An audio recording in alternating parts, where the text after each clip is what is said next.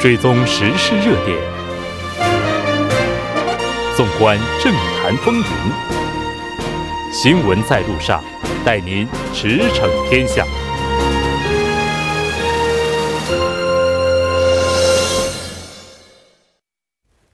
了解最新热点焦点，锁定调频一零点三新闻在路上。在广告过后，依然是为您带来我们今天的时事讨论会。不要走开，马上回来。您的参与，我们的动力。参与我们的节目，您可以通过手机短信的方式发送短信至井号幺零幺三，每条短信收取五十韩元的通信费用。您也可以登录我们的官网 tbs 点首尔点 kr，收听更多回放。接下来马上为您带来我们今天的时事讨论会。“一带一路”高峰论坛是在北京正在举行当中。就相关话题，我们邀请到了来自韩国外国语大学国际地域大学院的主任教授康俊荣，以及来自外国语大学经济经营大学院的肖树峰教授。同时呢，还有来自首尔科学综合研究生院工商管理 MBA 专业的主任教授黄飞来和大家进行探讨。当然，节目也期待您的参与。您可以发送短信到井号幺零幺三，也可以通过 TBS 公众平台搜索 TBS 互动来和我们进行沟通。那刚刚咱们提到说，这个“一带一路”呢，有观点就说这可能是中国的一个地缘政治的扩张。哈，那当然，这个康教授刚才也提到了。如果未来的话能够加强沟通的话，那我们可能能够把这个倡议能把它给做的更符合各方的利益。但其实这个我们也看到另外的一个声音哈，就因为毕竟“一带一路”的话，就是它是由中国在主导嘛，有人就说，哎，是不是中国在转移过剩产能啊？嗯，这个去产能这个事情，因为中国内部就一直在搞得如火如荼哈，所以你觉得这个产能过剩和这个外汇资产过剩的问题，这确实是中国需要解决的问题。然后他有没有借“一带一路”去做这件事情，去缓解他的这个内部矛盾哈？我觉得是有的，但是你不能说它是一个坏事。就是说，呃，就像呃所有的人做生意哈，你比如说中国人和外国人做生意，那肯定是哎，我我卖给你我有的。然后你给我你有的，对吧？这是互相的互补、互互惠互利的这么一个原则，并不是说我强加给你我有的，然后你并不需要，但是我我就让你让你买，让你让你去使用。所以这个并不是这个逻辑哈。那你就比如说中国，它强在哪儿？它强在人多力量大嘛。它它就是可以建搞基建啊，搞高铁啊，它搞得很好。所以呢，它当然是要把它擅长的东西输出到国外去。所以你说它去产能也好，我觉觉得这个不叫产能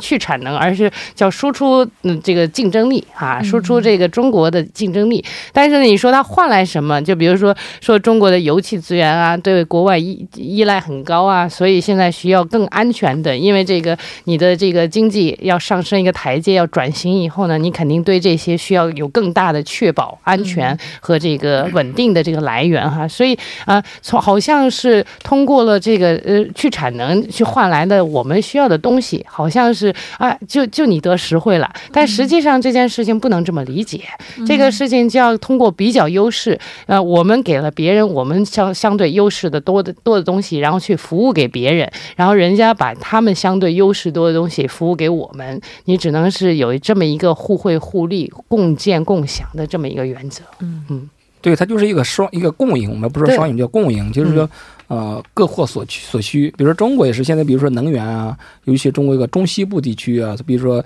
这个迫切需要这个基础设施也需要。打开需要这个连接这个亚欧大陆，甚至到非洲这些地区。其实这个，比如说这这个开辟就多元化，贸易也要多元化。其实我说这个啊，当然对中国是有好处的，但是这个对这个沿线的一个“一带一路”推行这个地区，他们也是确实需要改善这个这个这个铁路在我家门前过的，我要收这个收费用的是吧？收个过这个过过门费的。所以这个地方其实这都是有有双赢的，其实都是一个好处。是，而且前两年可能打击的比较大的原因，就是因为前两年主要是跟落后地区的国家和地区在搞这个啊、这个基建换能源的这么一个这个生意哈。但是最近呢，你比如说跟法国、跟意大利、跟西班牙、跟日本、跟葡萄牙签署的都是第三方市场合作文件，所以呢，也就是说，这个真的是共共享、共建、共赢了啊！就是你这些西方国家也可以参与进来嘛。然后呢，也不是我们把基建输输入到你的西方国家去，然后去跟你们换这些我们需要的东西，那可真的是这个双方各取所需，共共赢啊！所以啊，那个现在那个刚开始的时候，刚刚那个黄教授讲的一样啊，那当然这个比较优势的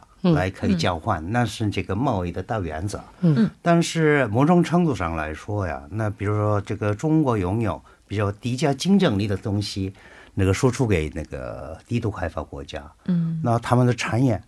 都这个泡汤了。那这个中国的低价竞争力，然后这些怎么说呀？这个量度型贷款，那这个扯在一起，那可能这个中国有不良的心态来运作这些东西。但是跟刚刚讲一样啊，那意大利啊、西班牙呀、它是开发中开发的国家，一开发的国家他们不接受，所以呢，我那个仔细的看“一带一路”的这些进程啊，现在那个稍微改点儿。那最近特别强调绿色发展。对对那不绿色的话，这个别的国家会接受。对，但是大家都知道，那个中国刚这个推行改革开放的时候啊，很多环境污染产业啊，嗯，那那个进到中国去啊，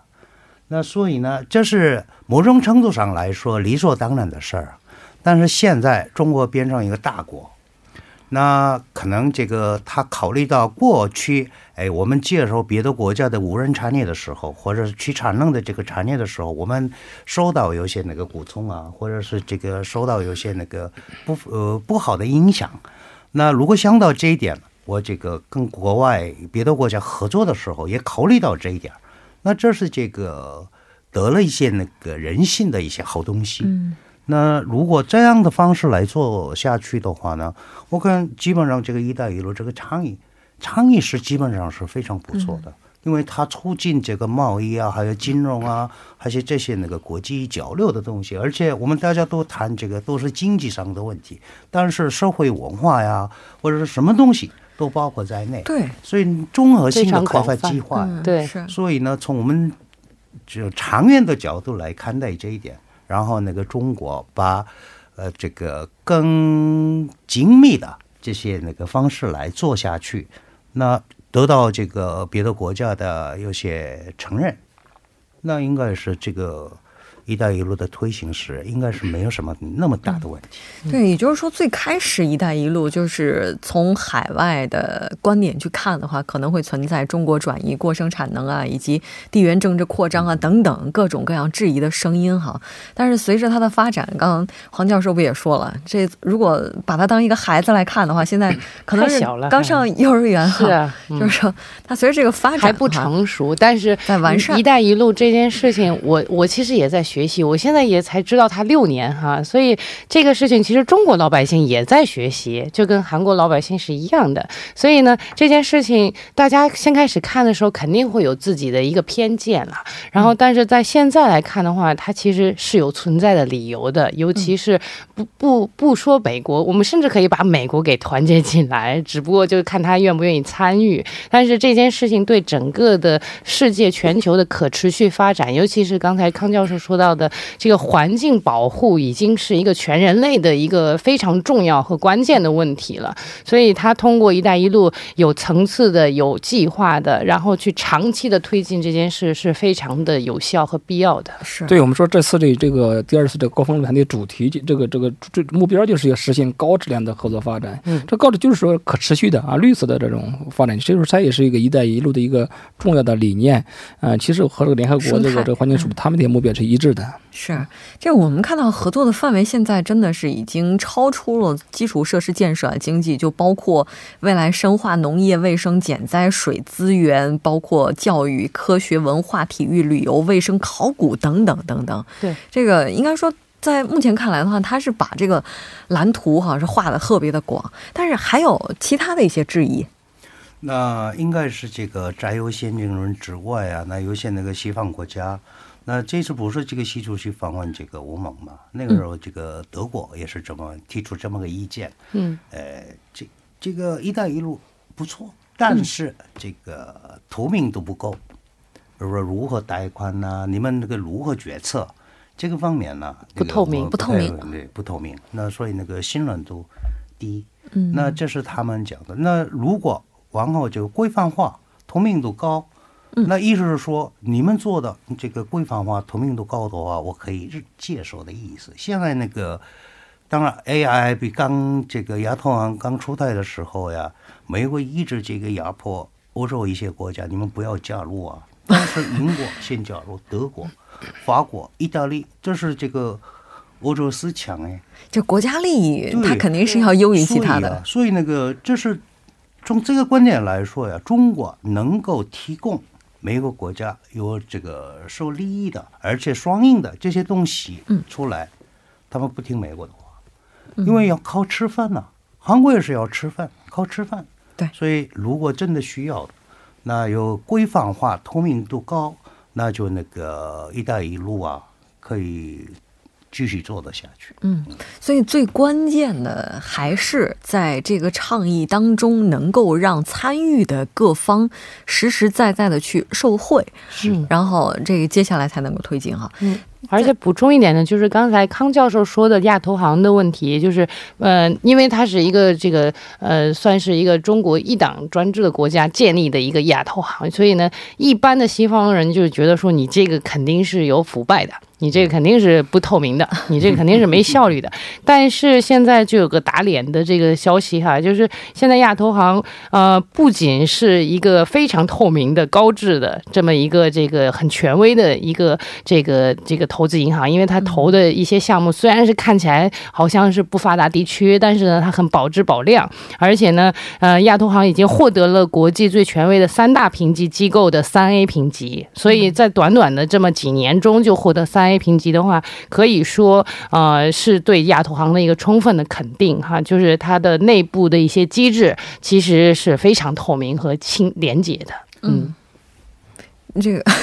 这大家都互相的看着对方 想说什么，但是又不知道该没有，说。我这个黄教授的意见我非常同意啊，因为那个其实“一带一路”战略在中国来讲非常重要的。那比如说这个透明度不够，没有规范化，用这个如果做不到这一点，给那个美国或者是全世界就留下把柄了。话，对那个那是这个对中国非常不利啊。是的所，以一定是这个，如果真的做的不好，那一定要那个嗯搞这个高规范化、高透明度的这些那个运作。那如果这样的话，哪一个国家不受这个受不受欢迎啊？那所以呢，这一点是应该是中国政府，这不是一党专政不专政的问题。这跟这个没有关系，这是对如果它自成体系的话，那就有它自己运营的一个模式而。且一开始的我可能一般都是这个参与的国家都是比较穷，这个欠发展欠欠欠发达的国家，发展的国家比较多。主要是中国出钱。但是这个问题，这个资金缺口比较大，是谁来出这个钱？呃嗯，这是需要这个发达国家更更多的这种加入。嗯是，咱们来稍事休息。那在关注这一时段的路况以及气象信息之后，马上回来。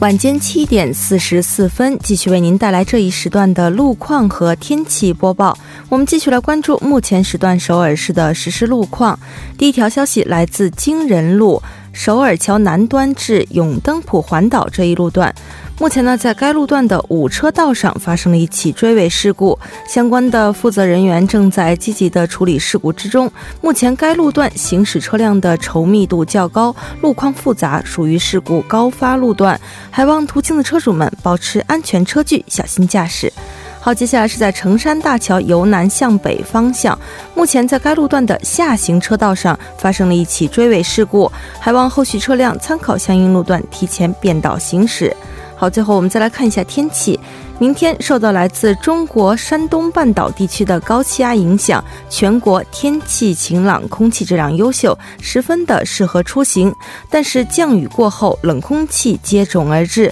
明天内陆多数地区会出现明显的降温，并且昼夜温差偏大。公众在早出晚归时呢，还是要注意及时的添衣保暖，小心感冒。好，我们最后再来看一下城市天气预报：首尔晴转多云，六度到十七度。好的，以上就是今天这一时段的天气与路况信息。周末愉快，我们下周再见。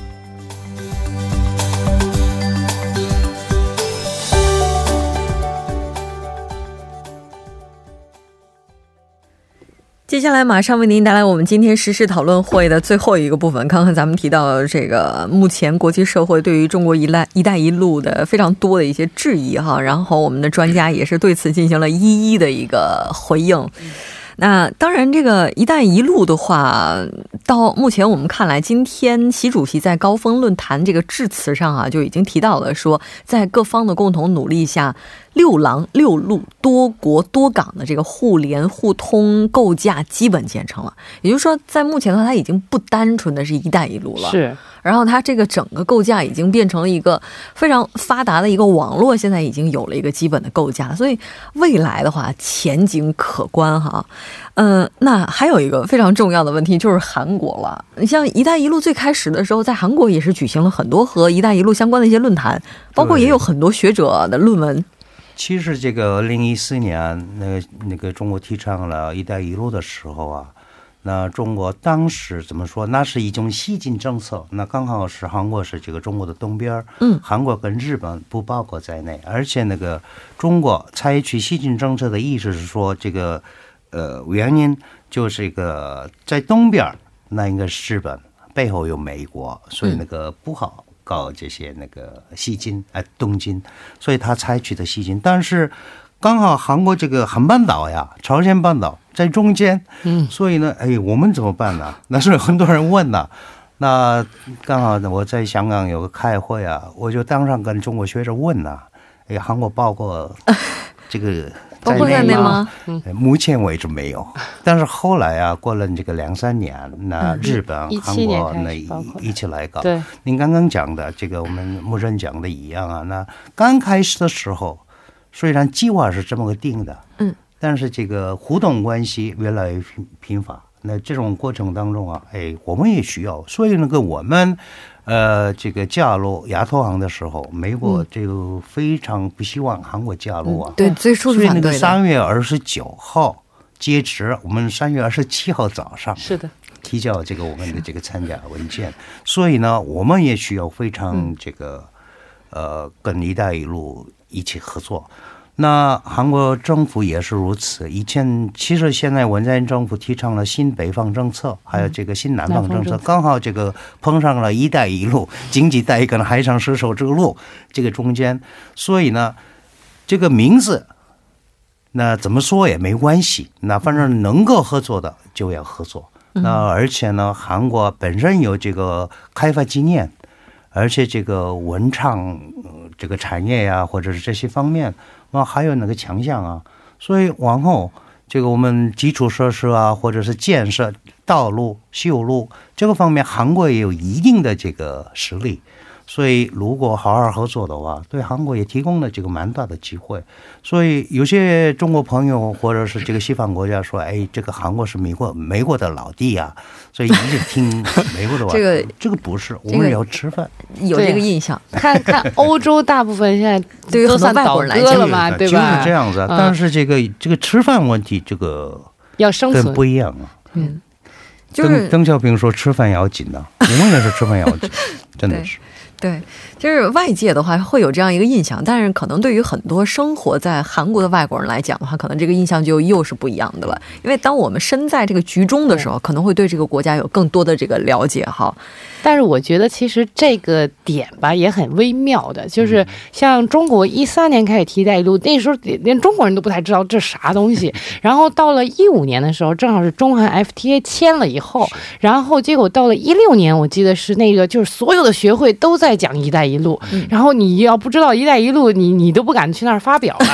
然后呢，到了一七年正好又赶上萨德，然后结果就整个连中韩 FTA 现在的不是都都都要恢复嘛？所以说就是韩国正好是没有赶上好时机，就是在中国在大力的在发展“一带一路”的时候，韩国没有机会跟上，就是跟一起没有没有办法一起搞。但是文在寅总统访中以后，他直接就说了，说这个韩国是很愿意参加“一带一路”啊，然后呢，呃，韩国也有新北方政策，也可以一起来搞这个事情。嗯，尤其是这个对他南北的这个互动也是非常的有利啊，所以呃，这个事情我觉得应该从今年开始，可能韩国会有很多新的动作，而且“一带一路”的什么研究会啊，也都是在一八年左右才设立的。嗯，对，尤其这个金融危机之后，企业对企业来说不是说没有钱，是有钱存着没地方投。是的啊，这是个最大的问题，不是说不是说缺钱，是企业不知道把这个钱往哪投。我现在现在不管韩国企业，美国企业它的现金保。保存量是肯定是很多的，为什么？它没有好的投资项目，正好呢，在这个这个基础设施这个建设是永远是需要的。你这个港口啊、路啊、这个航空啊这些东西，这些什么互联网啊这些基础设施都是需要的。所以正好呢，韩国有这方面的经验，这个韩国的建设方面还有这些这各方面都很有这种经验。所以如果有个好的平台，大家都很意很很很有这种意愿去参与。对吧？关键是它可能是风险比较大。刚才说，嗯，呃，需需求量比较大的都都是一些呃欠发达的这个地区，所以这发达尤其发达国家在上面很有这种。经验，如果满足不了他的投资要求的话，他可能不愿意投钱。所以一开始这个这个“一带一路”这个一开始大部分都是比较穷的穷的国家参与的。所以但但是呢，这个资金缺口，中国自己不可能满足。嗯啊，所以中所以中国，而且中国一开始有有的企这个这个国家参与了，一开始狮子大开口，这个借了很多，中国可能也不说，哎就借了，然后后来一看。啊都很后后悔，借钱的人也没有收益，然后借钱的这个这个这这个这个用用钱的人也感觉这个有有债务债务这个负担，所以说这需要一些发达国家能够参与进来，一方面呢能够解决这个资金方面的一些问题，另外呢从规则制定上也可以提出一些建议。我感觉这方面其实都是一个啊，当然为他们的企业也也可以提供更多的这种投资机会。当然我们说的发达国家参与，它肯定是不是说不是说项目的，主要是项目的这种受益者是输输出资本、输出技术啊。寻找市场，他们的这种需求是比较大的。是，哎，这次的话，韩国经济副总理兼企划财政部长官洪南基是前往了“一带一路”高峰论坛。我们看到今天也是和中国国家副。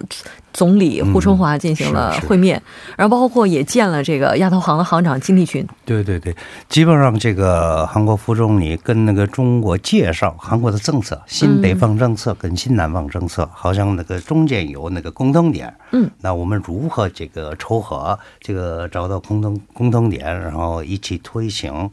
这些北方政策或者是南方政策？因为大家都知道，其实俄罗斯也是在那个东北亚地区啊。那个这这些非常有这个关心呢，他们的这个呃，我这个天然气如何那个输到韩国？所以原来跟北韩罗金跟那个哈山，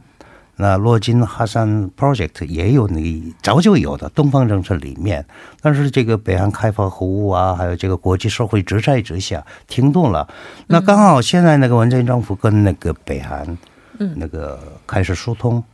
那这个趁这个机会啊，那就那个我们一起合作的话，嗯，在北方那边，那可以这个突破一个经济上的困扰，也有突破这个政治上的有些这个干扰。那这对韩国来讲非常重要的，所以那个跟胡副总理啊，那介绍韩国的基本想法是如此。那所以呢，沟通上应该是没有问题。其实韩国如果是新南方政策或者新北方政策，其实它和一带一路都是对接的。我们说韩国它资源非常贫乏，而且这次石油这个伊朗的石油